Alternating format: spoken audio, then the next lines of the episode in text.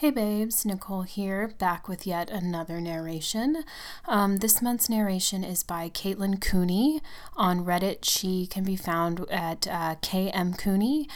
And this story is called A Demon Destroyed My Relationship. Uh, so you know the drill. Uh, grab your drink, um, sit by your fireplace if you should be so lucky, and take a listen. I think it's too late now. He won't answer me. It either means he doesn't love me anymore or it has already got him. I'm not sure which I would prefer more. The doors are frosted shut and the power has been off for a few days. The bathtub is hard and cold against my back, but it's the only place I feel safe. I can hear it scratching against the bathroom door, begging to come in, whispering sweet nothings. I feel like gagging. I don't know how much longer I can last. I finished the food days ago, and the only water I have left is frozen solid in the sink. My fingertips are bloody and raw from trying to crack it. I know this is it for me. My phone is dead, and the computer is the only light I have left. I hear static, so much static. I'm weak. My throat is dry, and my head is pounding. I can't see straight. But I need to write this for him. I need to stay sane. Tim, if you can read this, I'm so, so sorry. I love you. Please come back. It's coming for me. It has me all to itself now. We met during my junior year of college. He had bright green eyes, dark hair, and a laugh that set my skin on fire. Our first date began with grabbing a cup of coffee and ended with us tangled up in my sheets in the middle of a snowstorm. We were together for 18 hours straight, finishing an entire bottle of wine and too many Netflix movies to count. By morning, we were hooked on each other. We fit together so easily, it was almost as if we had met before. It was so seamless, so very simple, that it made my heart sting. For a few years, I was happy, like blissful romantic comedy kick you in the nuts kind of happy. We took long hikes, drinking wine from plastic cups and eating fried chicken and macaroni and cheese on top of waterfalls. We curled into each other each night, letting our breaths match in rhythm, our fingers melt into one another. We made blanket forts and snowmen. We made love in a movie theater bathroom, on top of a table, and on the cold, packed floor of a tent. We were so in love it made me sick. So when we decided to move in together, we couldn't have been more disgustingly happy. I think that's why it picked us. We moved to Boston after we graduated from college. I had gotten a job at a PR agency, and he started working at the local children's hospital. We signed a lease in a flurry of excitement, barely having time to ask any questions about the one bedroom apartment we had just rented. We knew that the building was old, very old. I think the realtor told us that it had been made in the early 1900s. And God, it was gorgeous. The place had a massive bay window that overlooked a small community park with a fountain. If you leave the windows open, you could even hear it splashing during the summer. We had hardwood floors in every room that the realtor had sworn up and down were the originals. Not that it really mattered to us. We even had a stained glass window that separated the bedroom from the rest of the apartment. But the best part of the place? That had to be the clawfoot tub. It was massive. It took up almost the entire bathroom, and according to the realtor, it was just as old as the floors. So for two recent graduates, we were in heaven. The price was perfect, too.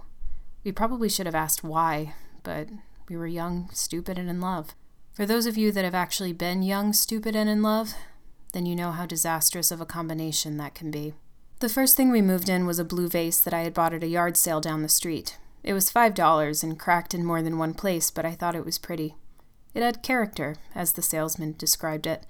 Tim laughed as I placed it on our counter shifting it until it hit the light just right. That thing will fall to pieces the second you put any real flowers in it. Yeah, well, I like it. You're the boss. He grabbed me around the waist and kissed the top of my head. Let's grab some food before we finish unpacking. I'm starving. So we locked up and headed down to check out our new neighborhood. It was a cute little area with plenty of shops, bars, and restaurants. Plus, it was right near Fenway Park, which added a nice touch of Boston charm. We grabbed pizza at a local spot and hit back a few beers, marveling at how lucky we were. After about an hour of exploring and eating, we came back to the place full, tired, and a bit buzzed. Now, the place was pretty empty still. We had most of our boxes alongside of the wall, so there really wasn't much clutter or anything else on the counters. So when we unlocked the door, it was pretty obvious to see that the vase was gone. It stood out like a gap tooth. What the hell? I ran over to the counter, dead sure I had just placed the thing there like an hour ago. I was sure of it. Uh, maybe it fell over, Tim suggested, peeking between boxes.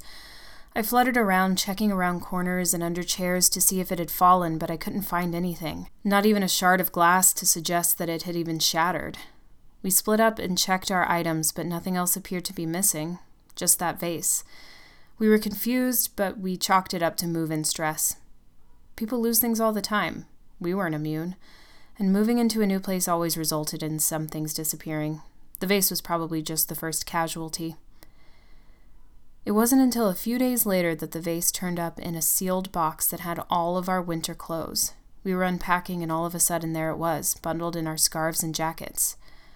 Okay, very funny. You got me, I said as I untangled the vase from its many layers. Hmm? Tim asked, his back to me. Just take credit for your joke already. What are you talking about? He turned to face me, his eyebrows knitted together in concern. I know you hid this in one of our boxes. Very funny. I tossed him the vase, and he caught it with one hand, cursing as he slammed it back on the counter. I could see his hand was now shining bright red, a cut forming along his palm. What the hell, Kate? He grabbed paper towels and started to dab at his fresh wound. I rushed over and put my hands on his, holding pressure. Sorry, sorry. I didn't know it would cut you. Yeah, well, just think next time before you throw glass at me. It was an accident. I'm sorry. Yeah, well, I didn't hide the damn thing anyway. I stepped back from him to meet his gaze. Come on, it's fine. You got me. Solid prank. You don't need to keep it up. What are you getting at here? I didn't hide it. He turned away from me and walked into the bathroom, slamming the door behind him. The vase glared at me from the counter, streaked with blood. Iron hung in the air. A few nights later was when I first heard the music. Tim had just started his night shift rotation at the hospital, so I was alone for the first time in our new apartment. I had spent the night putting the final touches on the apartment, cleaning and washing dishes. I went to bed around 11 p.m. By 3 a.m., I woke up in a cold sweat. At first, I didn't know what woke me. I'm usually a pretty deep sleeper, Tim usually joked that I could sleep through the apocalypse and not know it was happening. So I lay there for a few minutes, trying to fall back asleep, and then I heard it again. It was jazz music. Like old timey 1920s jazz music. Something you would expect to hear in a jazz club, not in a Boston apartment at 3 in the morning. For a second, I thought that maybe I had left the TV on or my laptop up and running or something. I got out of bed and opened the bedroom door. The music sounded like it was coming from down the hall. I hugged myself, suddenly cold. Even though it was June, I could see my breath. There was a heaviness that hung in the air. It was like a pressure forcing down on me, popping my ears and squeezing my lungs. I found it inexplicably hard to breathe. I had turned off all the lights before I went to bed, so it was pretty dark, but I could see that there was a tiny sliver of light coming from the bathroom. But want to know something really weird? Earlier that morning, the light bulb had shattered in the socket. We didn't exactly pack a spare, so Tim had said he would just pick one up in the morning on his way home from work. So by this point, I was pretty freaked. I mean, there was no reason that room should be lit, right? But the music was growing louder, throbbing against my skull. I continued to the door. I pushed it open with the tips of my fingers, half expecting to see some crazy murder in there. Instead, I saw nothing. Absolutely nothing. Whatever light had been shining was suddenly off, leaving me gaping blankly in a dark room. The music had disappeared too. I double checked the light switch just in case, but the bulb was definitely broken. Everything was dark. I edged my way further into the bathroom. It was weird, but I could have sworn I had seen something in the tub in that brief moment of light.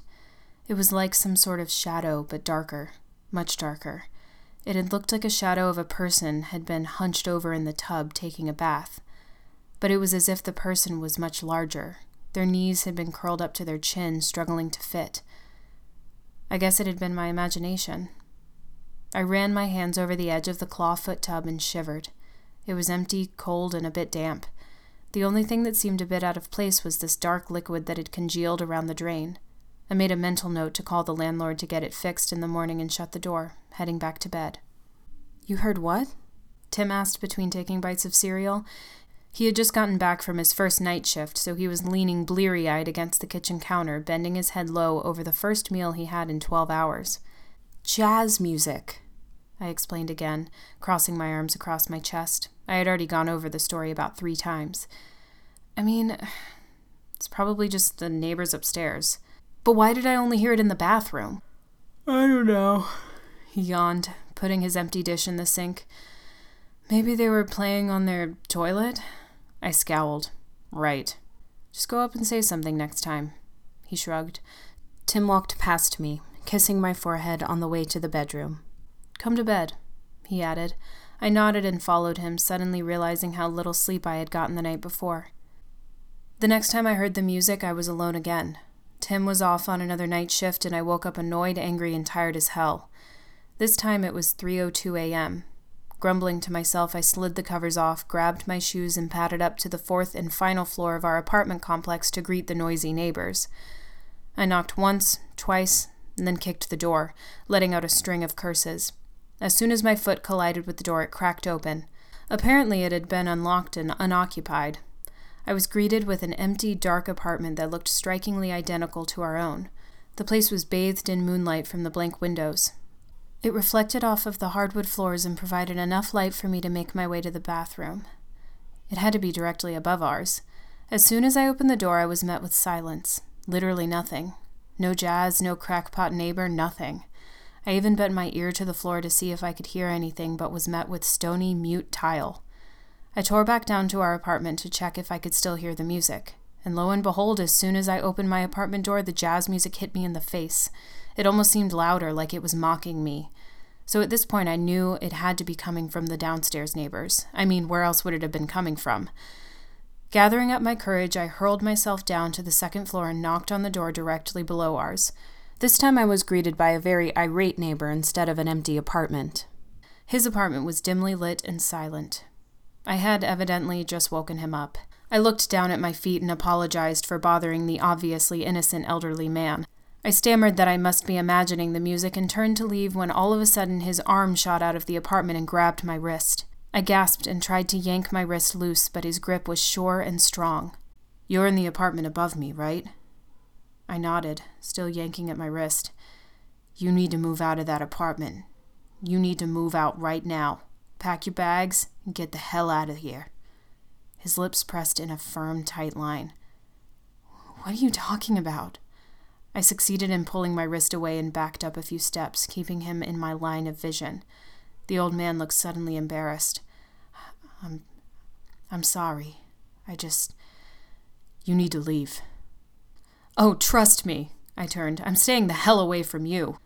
I ran back up the stairs and slammed my door, locking it and collapsing against it. I started to cry, letting the stress finally settle over me as I analyzed my wrist. It wasn't broken, but it was bruised. I couldn't help myself from shaking. I crawled back into bed and fell asleep, struggling to ignore the jazz music that was still echoing throughout the apartment. Nothing really happened for a few weeks after that. The jazz music appeared every now and then, but I bought a white noise machine to balance it out. We had a few things go missing jewelry, articles of clothing, etc., but they mostly popped up later. At least my stuff did. Tim was pretty pissed when he couldn't find his favorite sweater. He blamed me since I did the laundry and we had a pretty big fight about it. And sometimes we would hear whispering out in the hallway, but we easily chalked that up to our next door neighbors. I mean, it was all small things, things that could be easily explained. So, for the most part, things were pretty normal. I told Tim about the creepy old man, and he told me I shouldn't have bothered the neighbor at 3 a.m. I gave him the cold shoulder for a few days until I forgot what we had been fighting over. Life moved on. I settled into my job, and Tim got assigned more night shifts. We spent a lot of our free time just wandering the city, getting to know different bars, and trying to meet friends. As an adult, it's a hell of a lot harder than you would think to make friends out in the real world. Most days, we would just end up back at our place, binging Netflix and drinking wine from the bottle. After spending so much time with only each other, we had begun to grow restless. It was after one particularly sour summer afternoon that we cracked. We had the fans on full blast in the living room, and we were both lying on our backs in front of one. My t shirt had grown sticky with sweat, and I felt as if I was glued to the floor. I felt lazy and heavy. Hey, Tim groaned. I opened an eye to look at him. What? Did you hear that? I sat up, giving myself a head rush. Hear what? The door, he mumbled. Someone just knocked. Then go answer it if you heard it. You do it. He was beginning to irritate me, but he had lay back down and made it pretty obvious that he wasn't going to move any time soon, so I bit the bullet and sidestepped him to answer the door. No one was there. I was about to yell back at Tim for making me move, but then I saw flowers just to the right of the door. I smiled as I picked up the vase full of black roses. As I looked closer, I realized that they weren't black at all, but a very deep shade of red. I had never seen anything like them before. I felt light all of a sudden, giddy. I turned back into the apartment and kissed him full and hard, leaving the flowers outside the door. He murmured sleepily, What was that for? The roses, I smiled. He suddenly seemed alert, almost alarmed. What? I, I didn't give you any. I cocked my head. Yeah, you did. They were just outside the door. Tim pounded past me and wrenched open the door to find the roses peeking up at him. He grabbed them and hunted around for a note, finding one in the thorns. He read it quickly, his lips thinning. What? I walked closer. What does it say? Tim didn't answer. He just thrust the note in my direction, averting his eyes. I'll have you soon, my love. Who gave this to you? His voice was flat. I shook my head. It must be a mistake. I mean, I, I don't even know anyone here.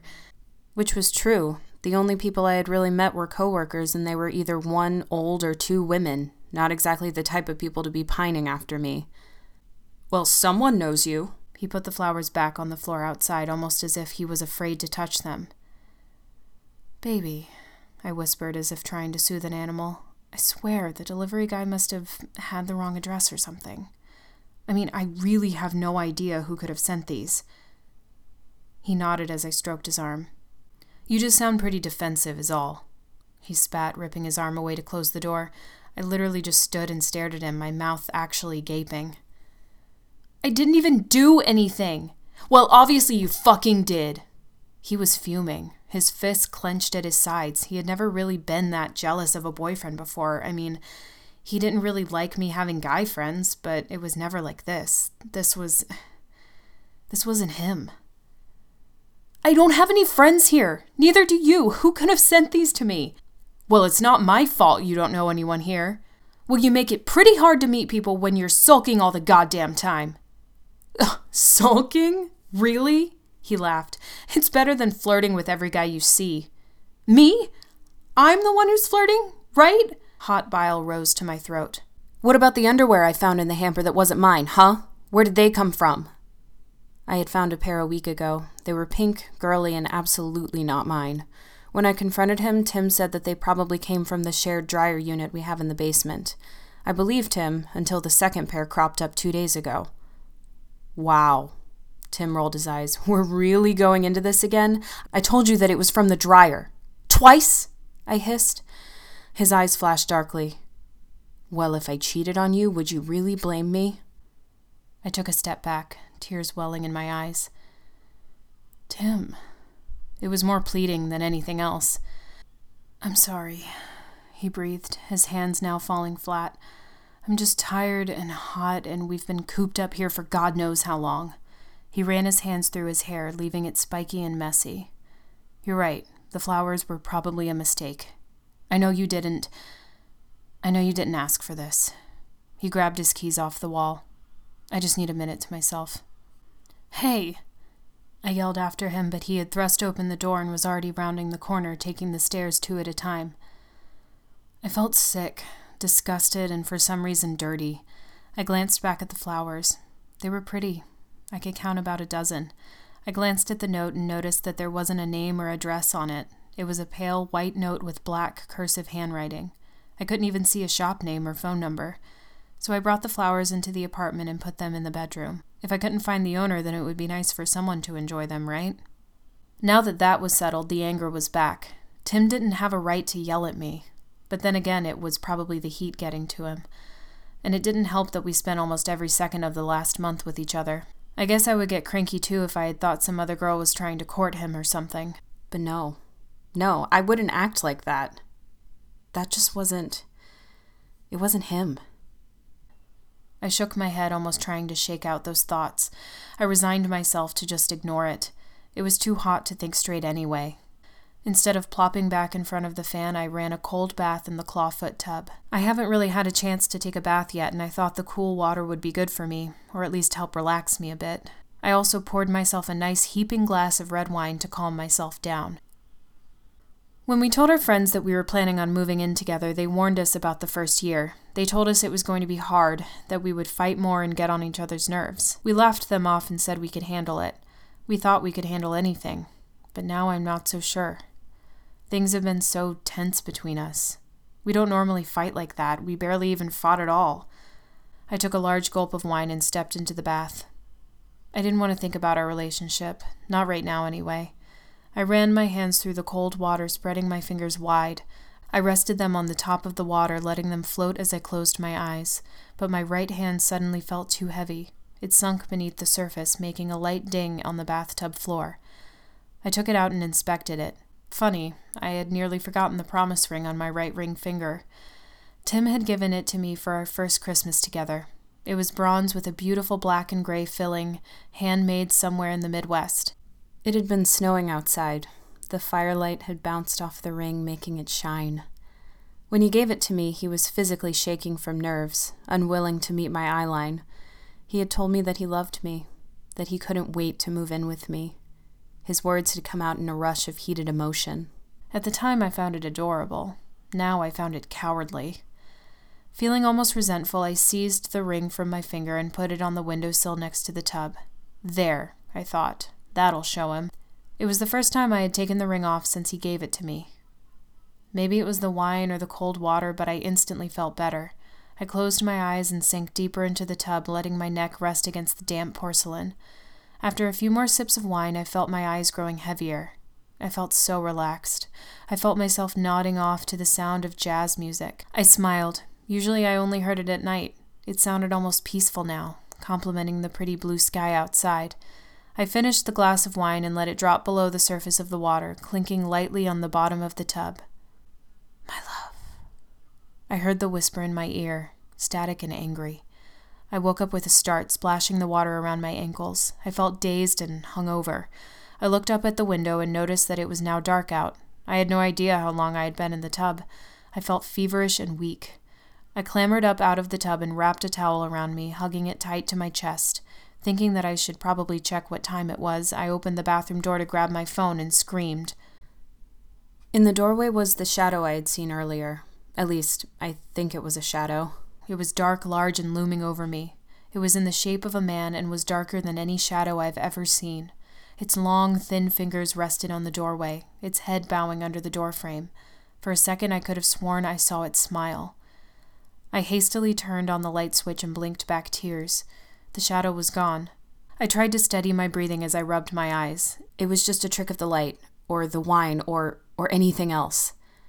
I didn't see anything, I kept telling myself. And then, at the same time, two different things happened. One, Tim walked through the door. Two, the wine bottles on the bar shattered, spilling red wine and glass across the floor. It looked like blood. What the hell? Tim screamed as he rushed over to me. My nerves were shot. I started crying, blubbering on, while Tim picked me up and carried me over to the sofa, away from the broken glass and pooling wine. He stroked my hair as I cried into his shoulder. I don't think he could understand even one word of what I was saying, so instead he soothed me and wrapped a blanket around my shoulders.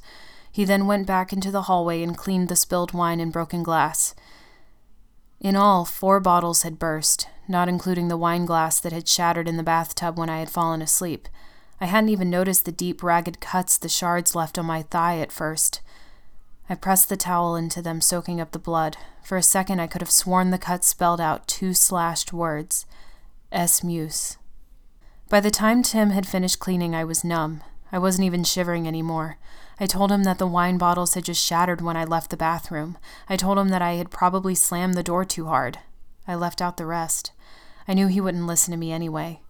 As Tim pulled the glass shards out of the bathtub, the cuts began to burn red and hot, searing into my skin. The blood dried, the skin healed.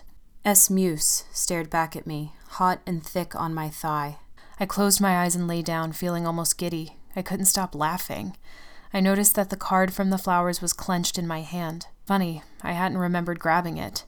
It was wet and the letters were beginning to run, dripping dark ink across my wrist. The darkness washed over me and my ears filled with static.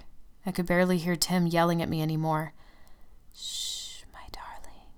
Quiet now. The darkness is seeping under the doorway now. Thick, black liquid. It's making its way closer to the tub. I can't help but to watch it from the corner of my eye as I type this. It's so slow, so silent. I think it wants to take its time with me, torture me. After all, it has me all to itself now. Tim isn't coming. He's pretending to watch TV, but I know he's watching me, checking up on me. I keep catching him as he makes furtive glances my way into the kitchen. By the fifth time I catch him, I put down the knife I'm using to chop vegetables and put my hands on my hips. What is it already? I yell into the living room. Tim sighs and gets up from the couch, placing the TV on mute. He runs his hands through his hair and shuffles his feet. Whatever it is, he's nervous to say it. I don't offer him any pity. I hold his gaze until he speaks. I'm just. I. I'm just really worried about you. He stammers. The shadow sits on the counter, drumming its fingers against the cabinets. It looks back towards Tim. I roll my eyes and go back to chopping carrots. You should be more worried about yourself. I snicker back. All you do is sit on your ass now and play video games. I flinch when I hear myself say those words. They don't sound like me at all. Tim comes around to the kitchen, hugging me from behind. He burrows his head into my neck. For a second, I still. The knife falls out of my hand and clatters to the floor.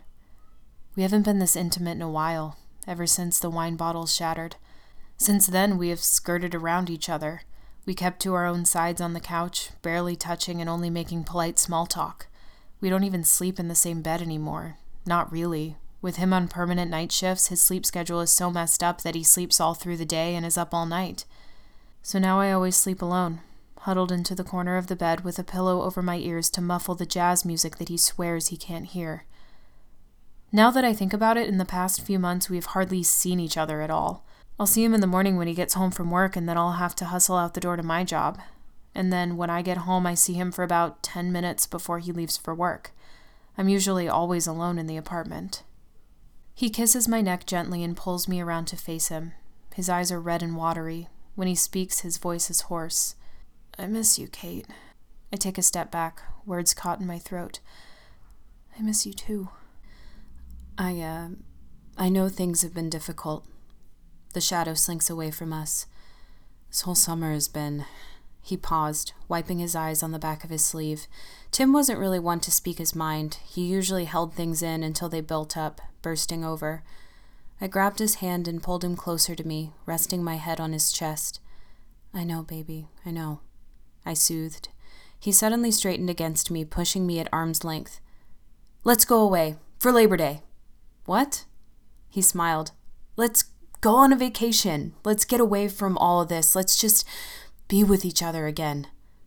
I smiled, forgetting the broth now boiling on the stove. Can you can you even do that with work? His schedule was strict and he typically worked every other weekend, and when he wasn't scheduled to work, he was usually called in anyway. Tim let out a short laugh and went over to the calendar over the sink. Yeah, yeah, I can make it work. He turned back to me and kissed me again. Let's go away, baby. I started laughing too. Yes, yes, let's do it. He grabbed me by the waist and lifted me into the air, and I couldn't help but laugh. As he let me down, his hand brushed my thigh, bumping against the scar. I involuntarily jerked away. I had kept it hidden from him since the accident. I didn't want him to worry, and honestly, I was really just trying to ignore it. I know how that sounds, but every time I tried to think about it, I just felt foggy and tired. It was better to just pretend it didn't happen. Let's go to Martha's Vineyard, he exclaimed. I was snapped out of my thoughts. That's a great idea, I agreed. We made the reservations for Labor Day weekend and spent the rest of the night planning what we would do on the island. I had felt so good that night that I didn't even notice that the jazz music was louder than usual. or the dark black liquid that stained the bed sheets, dripping to the floor. The sand felt warm against my back. Even though the summer was offering its dying breaths and fall was hovering over us, the sun still felt so good on my skin. I rolled over to face Tim, reaching for his hand. He smiled and turned on his side to face me. This was a really good idea, I murmured. He smiled and squeezed my hand. I've missed us. I've missed us too. Do you. do you feel any better? He sounded worried again, nervous. His fingers twitched in mine. I paused. To be honest, I felt a lot better. I felt light, free, and my head was clear for the first time since we moved to Boston. We've only been here for three days, but I felt more like myself than I had in months. There was just one thing that had been bugging me. Can I tell you something? I sat up, crossing my legs. Of course. I bit my lip. It was stupid, silly. I mean, all that had happened in the apartment was probably just in my imagination, right?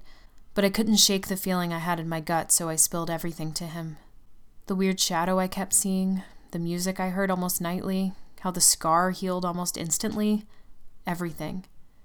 Tim listened to it all, occasionally asking questions and interjecting here and there. By the time I was done, he was sitting upright too, his lips in a tight, firm line. Okay, he began. I mean, the shadow thing could have been a trick of the light, you're right, but the scar? I want to see it. You can't really see it out here in the light, but, um, and I reached down and pulled back my shorts so you could see it. It was faint, but still noticeable. I think it says S. Muse or something. I don't know, it, that could just be my imagination. I let the sentence drop off as Tim looked more closely at my leg. His face turned white. No, um, I can see it too. His voice was hardly above a whisper. He grabbed my chin and forced me to meet his gaze. Kate, I need you to swear to me that you didn't do this to yourself. What?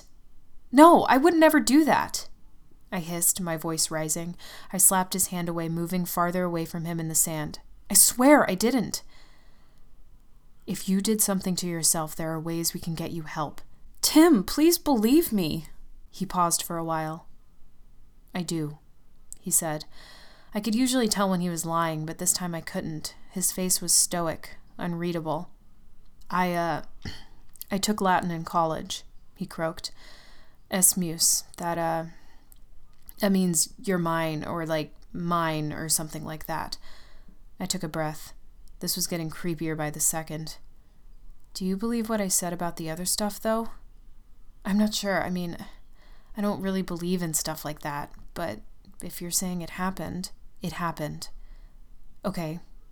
He stood up and reached his hand down to me to help me up. Then I guess we're going ghost hunting. I have to give Tim credit.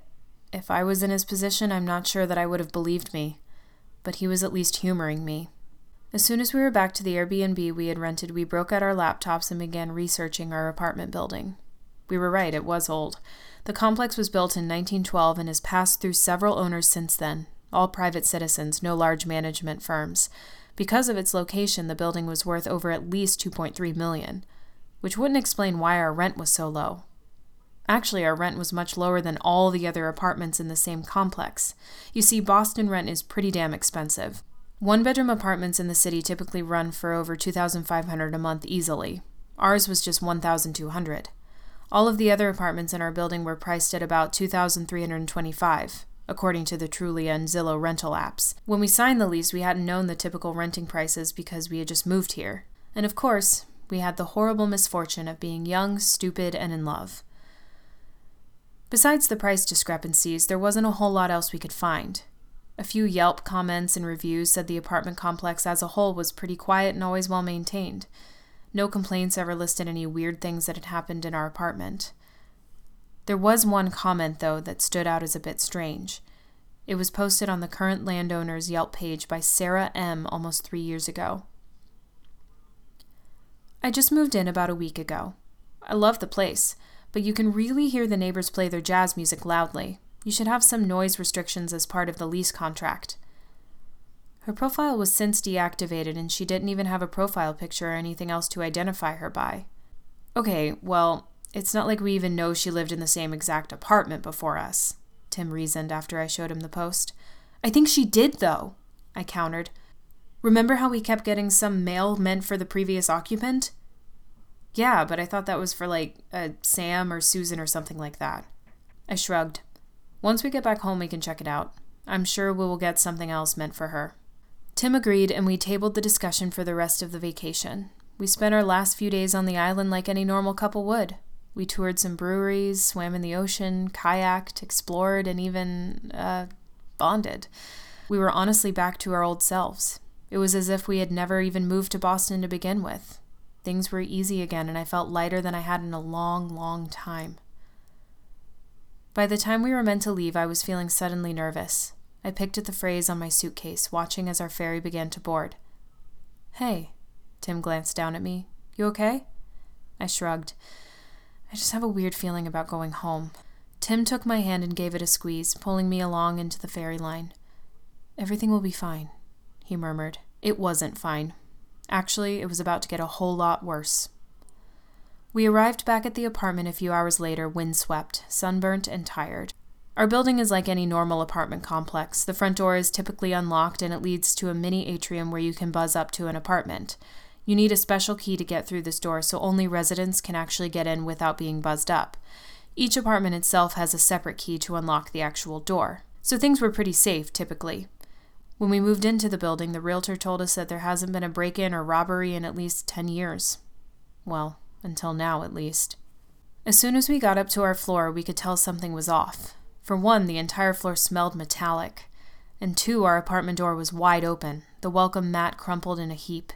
We immediately dropped our suitcases and ran inside the apartment, pushing past each other to see the damage. And there was quite a lot of it. Our books had been thrown off of their shelves, torn and shredded.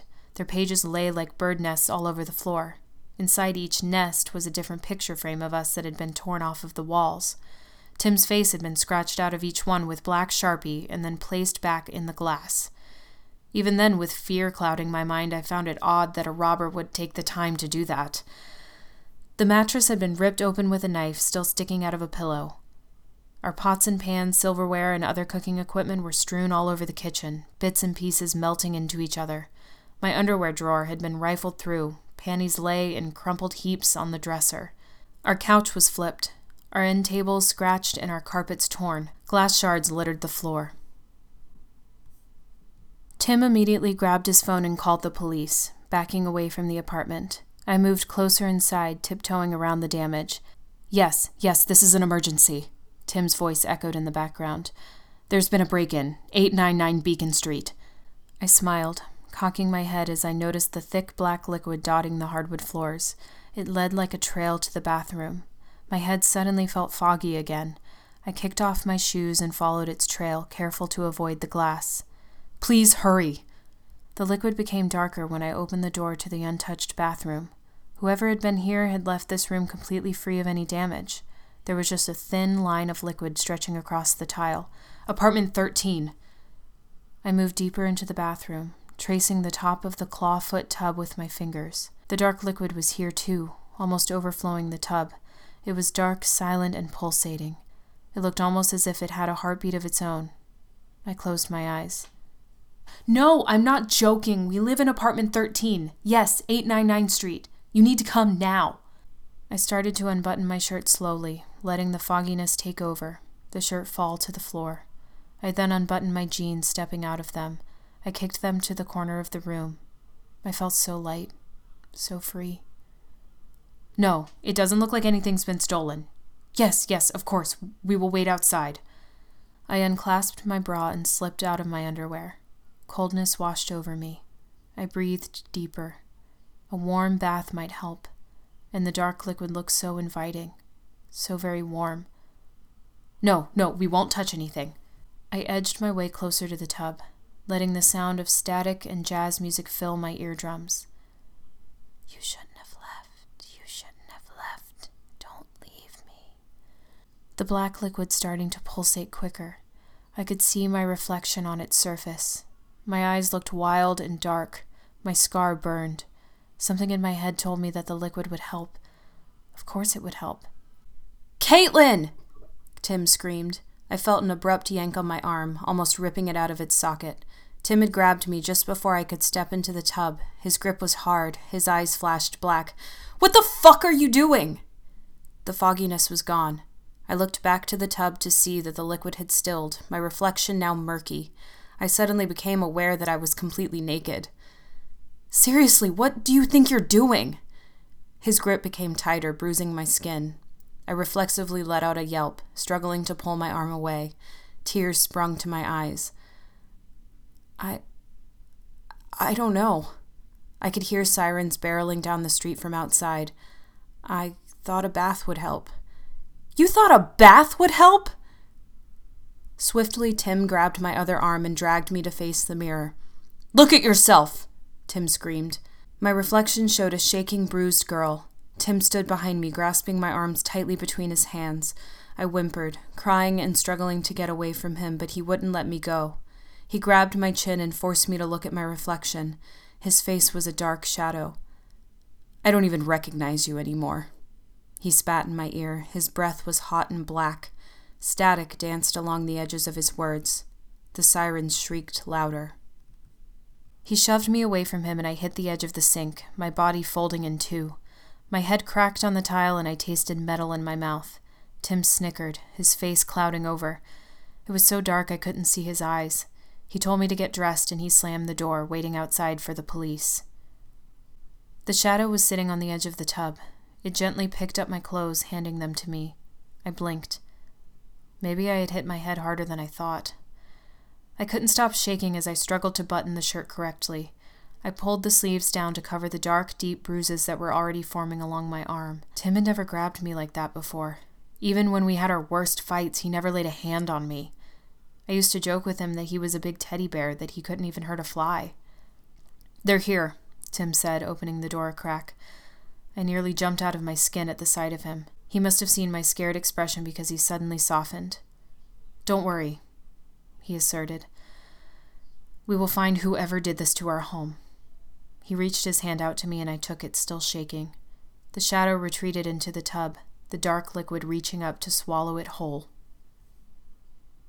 The police were never able to find out who broke in and destroyed our apartment. They interviewed each one of our neighbors, and no one had seen or heard of anything amiss. They all swore up and down that they hadn't let anyone in who had buzzed up, and even if they had, our door had been locked.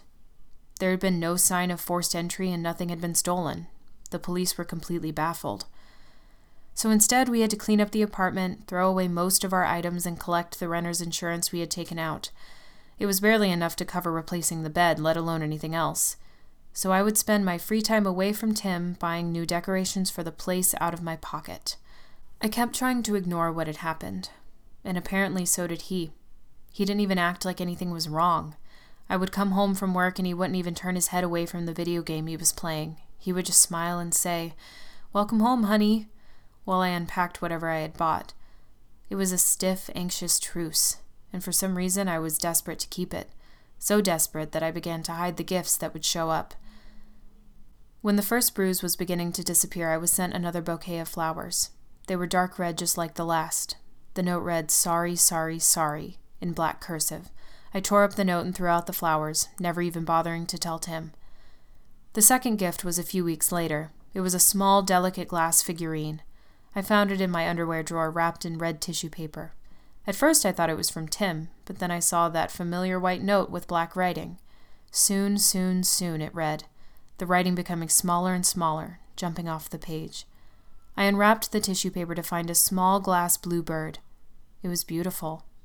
Despite my better judgment, I placed it on my dresser. I told Tim I had bought it myself. The third gift appeared at night. It was one of those rare nights where Tim actually had off work. By this point, fall had arrived. It was late October and the leaves were crisp and yellow. We tested our shaky truce by going out to dinner in the city. It was one of the first times that we had actually been alone together without distraction since Labor Day. We were awkward with each other. We bumped into one another while walking, found ourselves trying to come up with conversation and then falling silent. We even resorted to talking about the weather. The weather. We've been dating for two years and the weather was the only thing we could think to talk about. It was as if we were on a very bad, very awkward first date.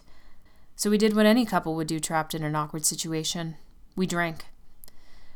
It was after the second bottle of wine had been delivered to our table that I grabbed his hand, curling it into my own.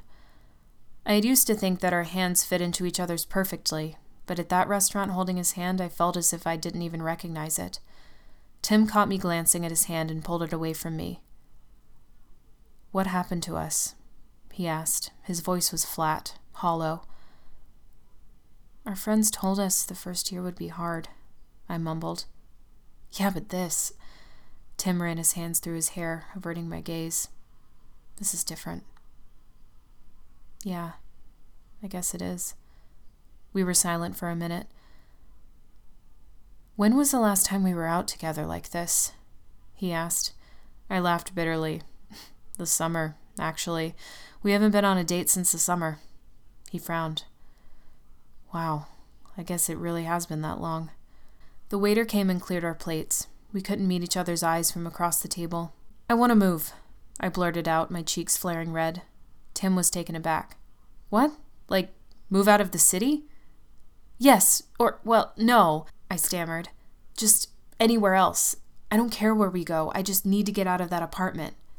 Kate, Tim hesitated. I don't think the apartment is the problem. So? Who cares? My voice rose. Let's just move. Our lease is almost up. I I need a new start. He was silent for a bit. A new start? I want a new start for us. Tim nodded. Okay, okay. We will find a different apartment. I didn't realize that I had been holding my breath until my chest lightened. I felt like I had been suffocating. I started to laugh right there in the restaurant. Tim tried to shush me, but then he ended up in a fit of giggles too. We were still laughing when we paid for the check and walked home. My scar burned against the autumn chill, but Tim's hand was warm in mine, and I didn't seem to mind it that much. By the time we got to our apartment, we were all hands and mouths, laughing as we put the key into the atrium door. Will you stay in bed with me tonight? I asked. Sure, he would say no, say he wasn't tired yet, but he grinned instead. Of course. Let's just grab the mail first. He pulled out a small bundle of letters from our mailbox and handed them to me as he locked the mailbox back up. We started to walk up the stairs to our apartment. I browsed through the bundle junk mail, bill, bill, college donation request, typical, bill, auto bill. Wait, auto bill? We didn't have a car. We had no need in the city. I flipped it over to see the address, and the name stuck out to me Sarah Martin. Sarah M. The girl who wrote the review. I knew she had lived here. Tim unlocked the door and we stepped inside the apartment. I grabbed the letter and thrust it in Tim's face as he shook off his coat. Hey, see? I was right. That Sarah M girl from Yelp totally lived here. Tim's smile faltered. I was too excited to notice. He closed the door behind me, locking it. I bet if we go to the landlord and ask for her new address, we can find out more. Tim grabbed the letter from my hand and tore it into pieces. Enough! He bellowed. I stared, gaping at him. I'm so sick of your shit. There are no ghosts in the apartment. It's just fucking you. You are the one making this place miserable. I reached out to him, but he pulled his arm away. I'm done, Kate. I'm moving home. You are home. My voice was raw. No, no, I'm not. You've made this hell, not home. Where is this coming from? He actually laughed at that one. Where is this coming from? Are you kidding me, Kate? His eyes were wild, his face dark. I can't stand to be with you anymore. This is complete agony. I stood still, holding my breath. But just an hour ago you said we would find a new place together. Are you. Are you breaking up with me? Tim laughed again, kicking the coat he had discarded on the floor. His eyes were wild and black. Yeah, yeah, I am and I should have done it a lot sooner. I know things have been hard, but I need to go home. I fucking hate it here. Then we can move. I'll go back to Charlotte with you. I knew I sounded desperate, childish, but for a wild moment, I was petrified of being left alone. He was silent for a second, studying me, his lips curled into a grin. I don't want you anywhere near me. His voice had venom in it. I tasted tears in my mouth. I hadn't even realized I had been crying. Tim shoved past me to the living room, turning on the TV and sitting on the couch. I'm sleeping here tonight. I'll move out by Monday. I could barely hear him through all the static. I started to sob right there in the hallway, hot, stinging tears. Tim didn't even look my way. He just continued to watch TV, his face cast in a dark shadow. I finally pulled myself together enough to walk into the bedroom and collapse on the bed, hugging my knees to my chest. It wasn't supposed to be like this. None of this was supposed to have happened. We were supposed to be happy here. The door to the bedroom shut quietly, and I was left alone in the darkness. Funny, I hadn't even heard Tim get off the couch. I buried my head into the pillow, letting the tears lull me to sleep. I'm sorry, my love. Tim's voice was static, dead, and jolted me awake. I kept my eyes closed as I felt the bed shift under his weight.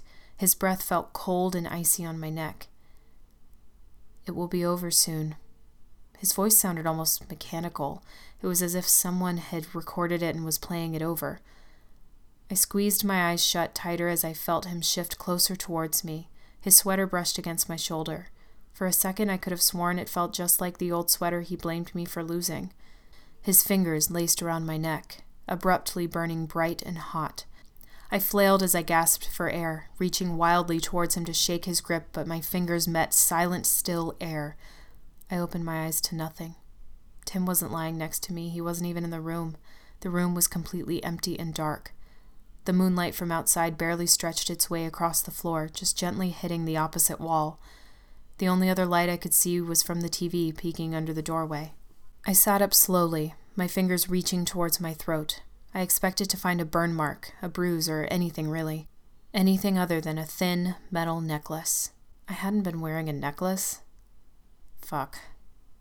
I hadn't been wearing a necklace. I shakily got to my feet and walked over to the mirror. A thin, delicate golden locket hung from my pale neck. It looked old, almost as if it had been from the 1920s. I struggled to unclasp it from my neck, but my fingers fumbled on the chain, losing grip. I suddenly felt so drained. My eyes turned black in the mirror. I unsteadily made my way to the door, trying to get out, to see Tim, but the doorknob wouldn't budge. I banged on the door, calling for Tim, begging him to come open the door, but he never came. My voice was raw from screaming, my neck throbbed. I fell down onto the floor and wept. When I was done crying, the light from the TV turned off. I heard Tim sigh lightly as he settled onto the couch. Tim, I croaked. Shh, shh. Tim's voice whispered in my ear. It's time for bed now. The words caught mid sentence, almost like they were stuck in a loop. I felt myself being helped up off the floor. Strong hands guided me back to the bed, gently lifting the covers up over my feverish body. It's almost time now. My eyelids grew so heavy. My body sunk into the bed, a weight pressed down on my chest. Mine, mine, mama, mine. I fell asleep clutching the locket, its heartbeat matching my own. The shadow guarded the door. The dark liquid has filled most of the bathroom now, pooling along the floor, across the walls, against the porcelain of the tub. It's like a sea of black, rising to meet the level of the clawfoot tub. Esmuse, Esmuse, Esmuse, Esmuse, Esmuse, Esmuse. I know that it wants me. It's time now. Yes, yes, my darling. I woke up the next morning to a loud bang from the living room. I felt groggy and my bones ached. I pulled the covers off of myself to find dark liquid staining the sheets, dry and black. I reached for my neck and found the thin metal chain dangling as it had the night before. Don't touch it, the voice demanded. The banging from the living room continued, and all at once it came back to me. Tim was leaving. Panic flooded my veins as I ran into the living room, breathless and hurried. Tim was on the floor taking apart his desk. He threw pieces of wood down on the hardwood, barely glancing at me as he did so. Cardboard boxes were lined against the walls. He had already started to divide up his things. Tim, I murmured, edging closer. He shook his head. It's happening, so you can either help or get out of the way. The shadow stood over him, a hand around his neck. Get out of the way.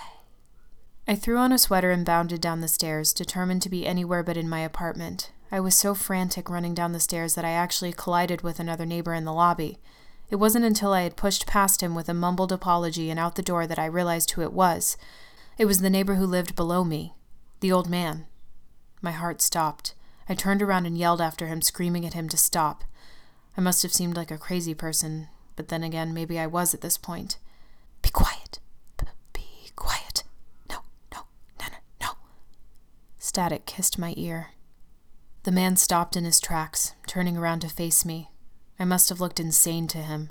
My hair was sticking out at all ends, my clothes were wrinkled, and I realized just at that moment that I wasn't even wearing shoes. But if he was surprised, he hid it well. He smiled sadly and nodded in my direction, beckoning me to follow him. He didn't say a word until we were in his apartment, the door shut firmly behind us.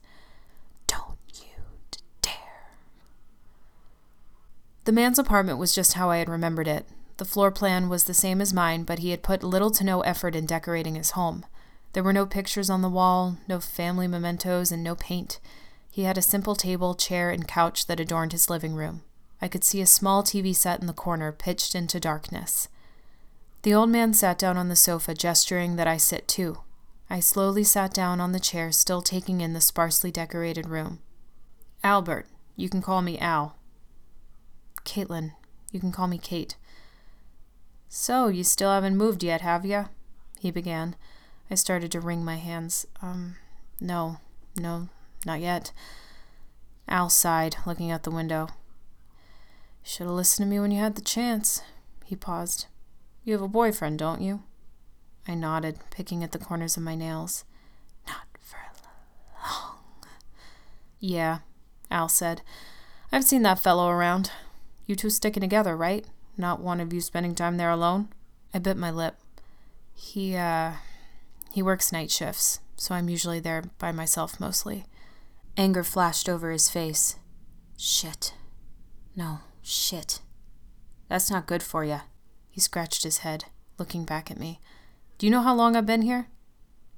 No, but I'm sure you'll tell me. Forty five years. Moved in when I was in my thirties. I've seen a lot of people come and go around here, but nobody's ever stayed too long in apartment 13. Do you know what's happening to me? I felt myself grow foggy again. I struggled to keep focus, digging my nails into my palms. Do you remember a girl named Sarah? Al paused. His eyes began to water when he spoke. His voice was hoarse and raw. Yeah. I was here when they carried her out on the stretcher. Breath caught in my lungs. What? She killed herself in the bathtub. Slit her wrist two months after she moved in. Bled out right there in the tub. The whole tub had been filled with it, but then again, she had been alone all that time, you know? It acts quicker when you're alone. What acts quicker? I do, I do, I do. Al shrugged, wiping the dampness from his eyes. Listen, I'm not really sure what it is, I'm not exactly the superstitious kind or religious or nothing like that. All I know is that nobody lasts long in there. People die. Mostly women. I've tried to say things before, but no one will listen. He started to pick at the couch, pulling at loose threads. Sarah was a few years before you moved in. Nobody had wanted the place for a while after her. You see, they, uh, they didn't, uh, they didn't find it for a while. He looked pained. And, uh, before Sarah, there were a few others. Women, like I said. I swallowed, biting my lip to keep the static away. Please. My eyes flashed brightly. You need to tell me everything you know. Al looked down again, pulling a loose thread taut and straight. He cleared his throat and sat upright. He then told me about the others. Well, the others he knew about, at least. Before Sarah, there had been Elizabeth. She had a husband, he hung himself from the ceiling fan on their anniversary, and she was found naked in bed with a bottle of pills. The autopsy estimated that she had been lying there for a few days before she killed herself, her husband hanging in the next room. They found red roses pressed in her palm. His throat was stuffed with them. Before that, it was another single girl. Al couldn't remember her name, but he would never forget the sound of the shotgun going off directly above his head. She had been there three weeks and had put three bullets into her chest. She bled out in the kitchen. Before her was Tasha. Tasha had a boyfriend who lived downtown. She had stabbed herself in her stomach 18 times an hour after he left her place one morning. When he didn't hear from her for a few hours, he went by to check on her and found her still holding the knife, trying to carve out her intestines. They took her away, and Al said he was pretty sure she died in the ambulance, never even making it to the hospital. The police had said she was pregnant. A while before that was a girl named Mary, or Meredith or Margaret, Al wasn't too sure. Mary had a fiance. He moved out after five months. She drowned herself in the tub that very night, dressed in her wedding gown. Then there was Lily. Lily was the first girl that Al remembered. She had moved in right after he did. They always smiled at one another in passing. He sometimes helped her out with her groceries. He told me of her flaming red hair, her light blue eyes, and her pretty summer dresses. So he was a bit worried when he hadn't seen her in a few weeks. Al went up to her apartment to check that she was okay and found the door unlocked. When he entered, he found her in the bedroom. She was covered in rose petals and candle wax, glued to the floor. The police believed that she had meticulously lit candle after candle, dripping the scalding wax onto her naked body. After the wax would dry, she would pour more and more over herself, often lighting her skin on fire piece by piece. Judging from the condition of her skin, she had done that to herself for days. Her skin eventually just fell off. As Al told each horrifying story, I imagined all of those women living in my apartment sleeping, eating, laughing, breathing, breathing but now they weren't. No, no, they aren't b- breathing anymore. I felt dizzy and sick to my stomach. I thanked the old man and rushed out the door, throwing up over the staircase banister. Once I was done, I wiped my mouth on the back of my sleeve. Tim was still in the apartment. Panic erupted in every atom of my body. I rushed up the stairs and flung open the apartment door. I'm not sure what I had been expecting some sort of bloodbath, Tim hanging from the ceiling. But no, he was right where he had been this morning. He was still taking apart his desk, absent mindedly putting the pieces in a box in the middle of the floor. I was so happy that I burst into tears. He glanced up at the sound of me crying. Kate. He had pity in his voice, but I didn't care. He was still alive. For now. His voice echoed back, licking my ear. Hey, Tim murmured. It's, uh, it's time. He was standing in the doorway of the bedroom with a box of clothes clutched tightly in his arms. His eyes were red, his jaw pressed tight. Answer him. I opened my eyes. I had been resting on the bed. I had been feeling so tired the last three days, so drained. After Al had told me what he knew, I had been so determined to tell Tim, so motivated to leave this apartment behind, but. But why hadn't I? Because I told you not to, my love. I sat up, shivering and empty. Tim's eyes flicked over to mine. I could see the worry dancing behind them. No, no, he's not worried. He doesn't c- care about you. Not like I do. I must have been mistaken. It wasn't worry what I saw, it was loathing. Tim loathed me. You're leaving now? My voice came out hoarse, barely above a whisper. I couldn't remember the last time I drank something. Um, yeah, yeah, the moving van is outside. He shuffled his feet. I knew he wanted to say something, but he must have been struggling as much as I was. I forced myself to get up and walk over to him. I realized how suddenly weak I was. It was hard to stand, and I couldn't help myself from swaying lightly. My heart seemed to catch in my throat. I wish things were different, I whispered. I wish I could go with you. Tim nodded, forcing a smile even though his eyes were watering. Yeah, Kate. I do too. No, he doesn't. Will you be okay here? he asked. Alone, I mean. Should I call someone?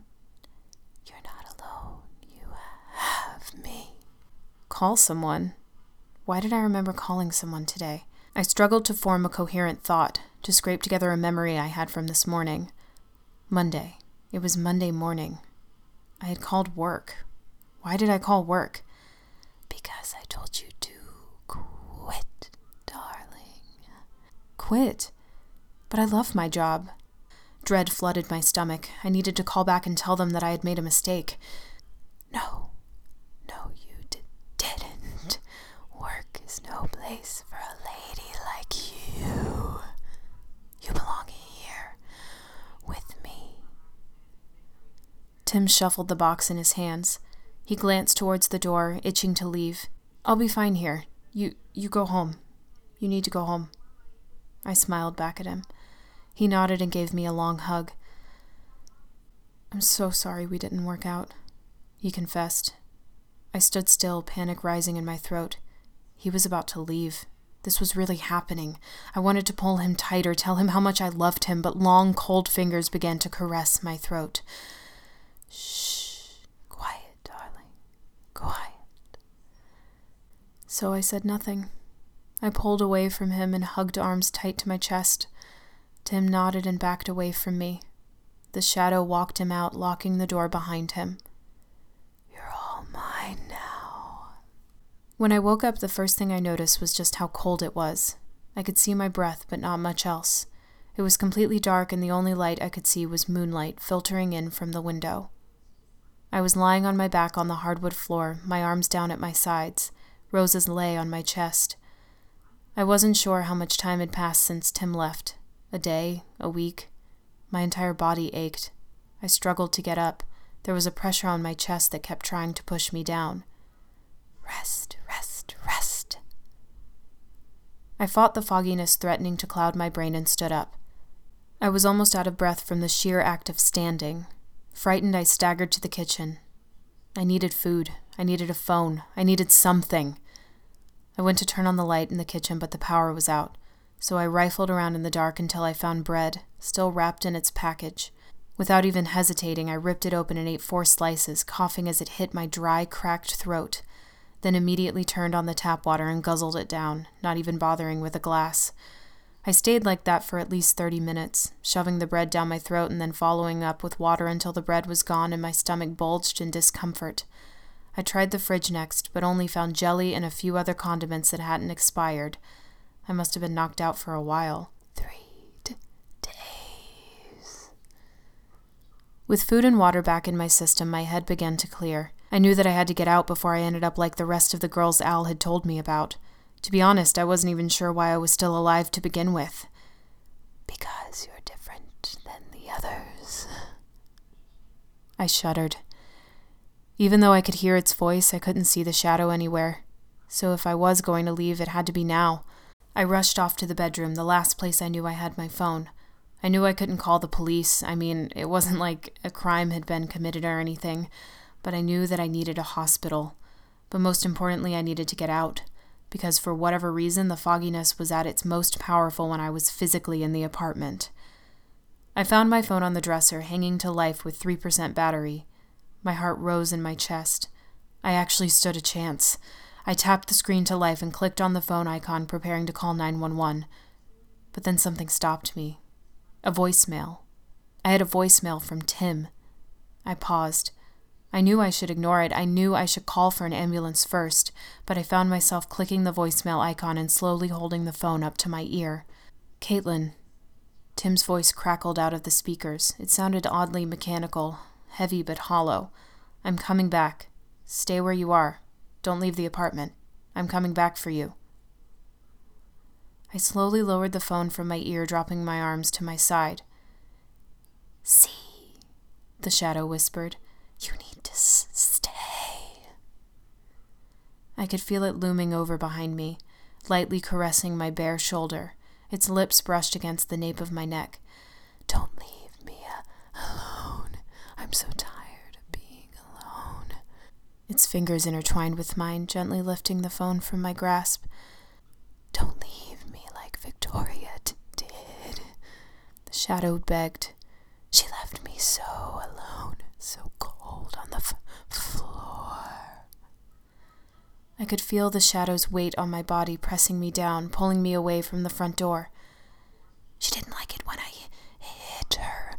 Only once, only once, only once. The fogginess was beginning to take hold of me. The shadow was now facing me, cocking its head and smiling. You wouldn't hit back, would you? She didn't play fair. She, she hit back with a n- knife. I felt myself nodding as the shadow placed one arm around my waist, another hand in mine. It began to sway us back and forth, caught in a dark, shadowy waltz. A husband is allowed to discipline his wife, darling. Don't you agree? I felt myself nod again, my head then rolling back as we spun faster and faster. You're more beautiful than the others. Want to k- keep you f- forever. The room swayed around me, objects beginning to blur together. It was only once, only once, only once. Dread climbed in my throat as the room grew colder and colder. Frost began to line the window panes. Ice seared my bare feet. Mine, mine, mine. Just then my phone rang. The ordinary, completely mundane sound of my phone ringing snapped my head back. I tore myself out of the shadow's grasp and yanked my phone from its palm. Its face grew darker as I ran out of the bedroom, making a beeline straight for the front door. I pulled hard and fast on the doorknob only to have it come off in my hands. The frost had pierced the metal. Mistake, mistake, mistake, the shadow threatened. It began to slowly walk towards me, growing darker and larger with each step. Panicking, I ran into the bathroom and locked the door, holding my phone tight to my chest. I heard the shadow scream in rage, shaking the door with threats and pleas. I don't want to be alone, it sobbed. I started crying, frantically trying to dial 911 in my shaking, frost-bitten hands, but as soon as I finished typing, the screen turned black. Dead. My phone was dead. I was dead. I sunk to the floor and wept. The darkness has wrapped itself tight around my throat.